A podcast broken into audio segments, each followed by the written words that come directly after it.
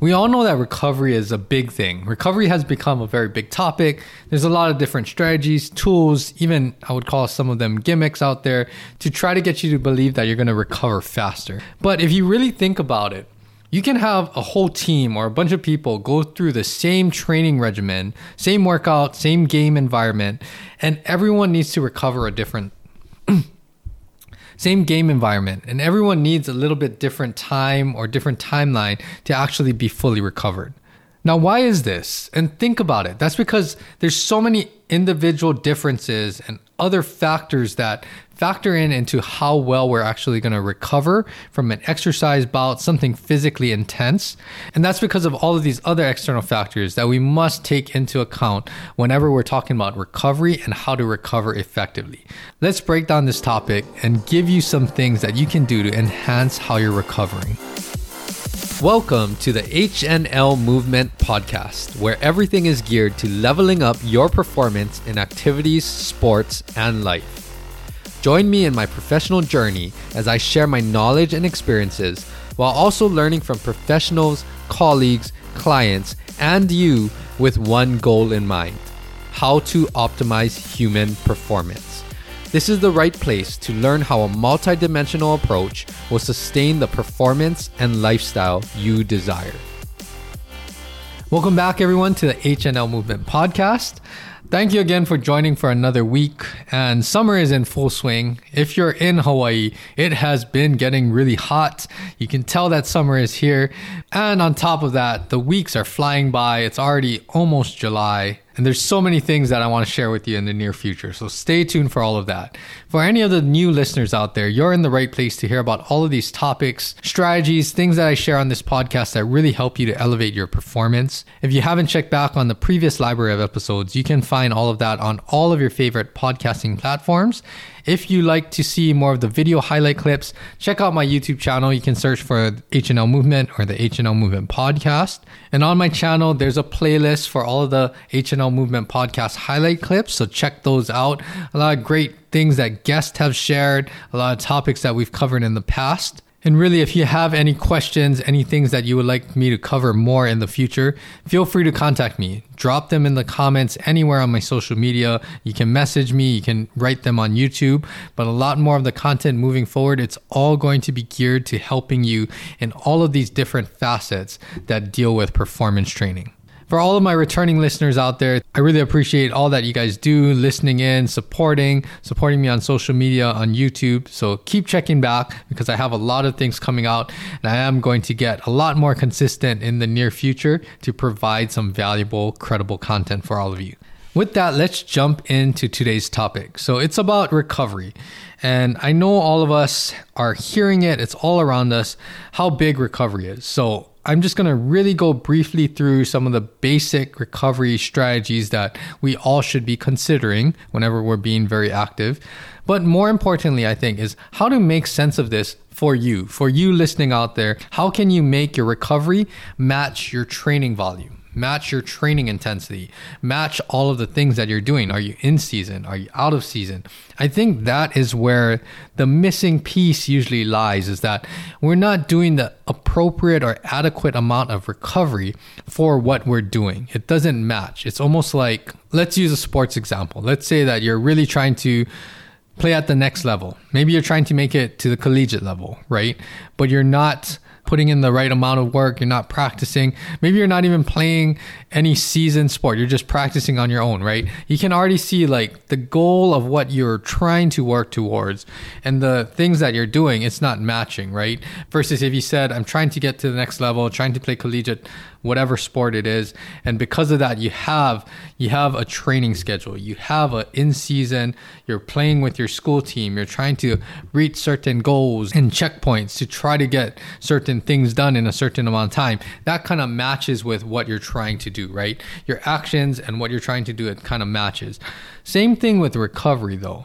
If you're doing a lot of things physically, you need to have the appropriate measures, amounts, and recovery strategies to match what you're doing physically. So that is what I'm going to dive into and, you know, just hopefully share some perspective, how to apply this knowledge a little further. And sometimes those little tweaks that will make a big difference with how you're recovering and how well and how frequently you can actually train now because you're getting more out of the training sessions. So let's go over some of the brief recovery strategies. And this is nothing new. I am not the first, not going to be the last to mention all of these, but some of the basic things that we should be practicing, considering, looking at how to improve on these things is that so basically sleep we need to get adequate amounts of sleep. That's when our body does a lot of repairing, recovery. It starts to work on all of our systems to make sure that we're maintaining some type of homeostasis or balance. Everything from your nervous system, brain function, digestive function, all of the systems really, recovering our muscles, our joints, our ligaments, our tendons. Everything is undergoing a lot of recovery whenever we get adequate amounts of sleep. Along those lines, I'm going to throw in there stress management, right? You want to have appropriate amounts of stress, this eustress level that I've talked about before. Not too much stress, but not too little stress where we're not adequately putting stress on our body to adapt in a positive way. So we want to manage stress. And this is, of course, mental, emotional stress, but even physical stress too. We want to work on that. The second thing is with nutrition. Nutrition is probably going to be one of the big influencing factors with how well we're recovering. And it's not only post workout, post game meals, right? As we've talked about or as I've shared, it's consistent nutrition habits. What are you consistently doing over the long term? Because that is going to give our body the tools, the things that it needs to adequately recover from physically intense activities. And along with nutrition comes hydration. Hydration is something, again, we know that when you're dehydrated, a lot of things start to decline, not only physical performance, but also mental performance as well. So we want to stay adequately hydrated. Building off of that, even things like we want to try to reduce low level inflammation.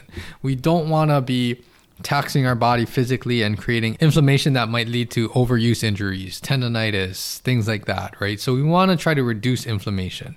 Also, from the foods we're eating, other things that we're doing, we don't want to create excessive inflammation. So that is something that, again, is going to promote an optimal environment that is very productive when it comes to recovering our bodies. And then the last thing, as you start to train more, as you start to do more things, think about after your activities. We want to do things in the relative big scheme of things that are low intensity, trying to promote blood flow, lymph drainage, venous drainage, trying to get all of the waste products that accumulated from exercise, from workouts, from games. We want to try to get that circulation so that we're flushing all of these waste products out, and that will help us to recover optimally again. So, all of those things in a nutshell, that's pretty much well known it's a lot harder to apply it, a lot harder to see how do I actually take that information and make it work the best that I can for what I'm doing. So that's what I want to make this episode about is how to apply this knowledge, how to actually take this and make sense of maybe what you need to do a little bit more of, maybe what you're doing too much of, right? Because if we're recovering too much, then we might not be pushing our bodies or we're not training as effectively as we could be, right? So that means that we're losing some of that adaptation, that positive gains that we want to make. So you want to find that sweet spot so that we can, again, train in that optimum range and also get our recovery strategies and make it match that training volume, what we're doing. And I think that is that's an art, right? That's going to take a little trial and error, understanding and learning about your body, understanding how you're responding to things and tweaking things along the way. So that's the big take home message is that we want to take recovery strategies, and all of these need to be appropriately matching what your current training volume, activity volume, conditioning level is, nutrition status is. All of this needs to be working together so that we can actually recover well and start to progress and make the improvements that we want to make. So, before I go into that, let's talk about just some of the big factors that affect how we recover. So, the first really obvious one is just our strength and conditioning level right now. right? Obviously, you see if you go into a season and you're not in condition, you're not in shape, let's say, to handle preseason, right? You're going to need a lot more time to recover. You can already see that that's going to tax your body so much that recovery is going to be more difficult. So, the stronger you are, the more conditioned you are, the more fit you are to handle whatever the activity, exercise program is, practice schedule is, the less time you're going to need to recover. And we see that. That's why we do strength and conditioning because as you get stronger, as you get more in condition, the recovery time for the same amount of stimulus, that starts to get decreased and reduced. And a lot of that is just due to that your body needs to physically adapt, increase its threshold for work capacity or strength capacity. And then as we start to do that, then our recovery times start to be reduced to maybe more normal recovery times, not as long. Related to that is also how well is our body actually moving? How well is our body able to tolerate all of the things that we need to do? And this deals with more, you know, biomechanics or anatomy and how your body's actually tolerating movements is you know any muscle imbalances are your muscles working together how it should do you have any compensatory patterns developing because we know that that's losing some of the efficiency in our movement that's making us probably work a little harder in areas that maybe are not used to working so hard to actually carry out the same task so we don't want to have big compensatory patterns because then that will again use our bodies in ways that is not super efficient. And that's going to in the long run that's going to start to prolong how much recovery time you need after the same amount of activity or training stimulus and also with that mobility, right? We know that if we start to get really restricted, we start to move less efficiently, it's oftentimes very related to compensatory movement patterns. So if we have a lot of mobility restrictions, we're really tight all the time, we know that when we start to jump into that same training stimulus, that's going to also increase the recovery times that we need to actually be fully recovered. So all of that collectively, that could be a whole different podcast topic and episode, but you can see that strength and conditioning, how we're moving, movement efficiency, that is all something that needs to be considered whenever we're talking about how well we're going to recover from a certain activity. I briefly mentioned nutrition and hydration status too earlier, but that you can see that has a big influence, right? It depends. What is our nutrition like throughout the past year, right? Not only short term. Do we stay hydrated? Do we stay hydrated in practice throughout the day? Are we getting really, really dehydrated? And is that affecting how well we can recover for the next practice session or training session? So, nutrition and hydration status, that is going to be very influential in how well we're going to recover. And then going back to that efficiency standpoint again, not only with just basic movement efficiency, but what's your skill level like? Because a lot of times when we get more skilled, we become more efficient at how we're utilizing our energy systems, how we're moving, what muscles are getting involved. You know, we're not working excessively hard to carry out the same tasks. And that's something that we see as we get higher and higher levels in sports, more experience in sports, we just move way more efficiency with just the skills that we're carrying out. And overall, the bottom line is how taxed is your body to the overall condition that you're in right now, right? Because if we're more in shape, if we're more conditioned, then a practice or even a hard training session, maybe it doesn't tax your body as much as if you weren't in that conditioning level. And we see that among different individuals, right? Someone could have a very high conditioning level, and because of that, they recover much faster because it just didn't tax their body as much, versus someone who isn't as in condition, right? Maybe that same workout that the other person went through, it just taxed their body a lot more. Because of that, they're to need a lot more time to recover or they're just not going to recover as fully before the next training session. And you can already see that might be a problem if that starts to snowball and accumulate and start to tax their body more and more each time. Obviously, you're going to adapt in somewhat a positive way, but you can see it can also be detrimental, right? That person is not recovering as well as they should be or could be. And because of that, they're not getting as much out of those training sessions as someone who's recovering very well between training bouts. And then on top of that, there's all these external factors, right? I'm not going to go into a lot of them, but even something as simple as how acclimated are they to the weather, right? Especially when we start talking about working out or getting acclimated to heat, right? Heat is going to be something that taxes your body a lot more. It's also going to dehydrate you. It's going to do a lot of things, create way more fatigue. So we want to make sure that all of these external factors like the weather, that's something that we're factoring in in the bigger picture and making sense of how much time are we going to need to recover or how is that factor going to affect our recovery in the long term. So, what point I wanted to make with this is that all of these factors that I just talked about, and that's just a handful, right? All of those factors, they are going to need to be looked at, need to be considered in order for us to have adequate recovery and understand how we are going to respond to training sessions and how well and how much time we're going to need to recover. So, as I mentioned a little earlier, the take home message of this is yes, focus on recovery strategies. That's important. I would recommend focus on the basic recovery strategies first. So we talked about sleep, stress management, nutrition, hydration, trying to reduce inflammation, excessive inflammation especially, and getting some low-level blood flow, lymph drainage, venous drainage, get some of that circulation to get rid of the waste products that we accumulate through exercise and physically intense activities. So all of that is important. You need to focus on those strategies. But more importantly, and I want everyone to take this with them moving forward more importantly, is to focus on how the recovery strategies that you're doing is that matching and is that appropriate for what you're doing physically? Your training volume your nutrition level your lifestyle how well you're doing things how skilled you are how experienced you are and just listen to your body. How is your body responding to your practices to your training sessions and do you feel like you're recovering appropriately before the next training session, of course, but even as weeks go on. We don't want to feel like our recovery is starting to decline as the weeks go on, right? You want it to be the opposite. You want to make sure that you're adequately recovering whenever you're trying new things, entering new phases of training, introducing new stimulus, right, or stimuli. We want to make sure everything works together as a whole. So, in a nutshell, repeating it one more time, focus on recovery strategies, yes but more importantly, focus on how these recovery strategies are matching.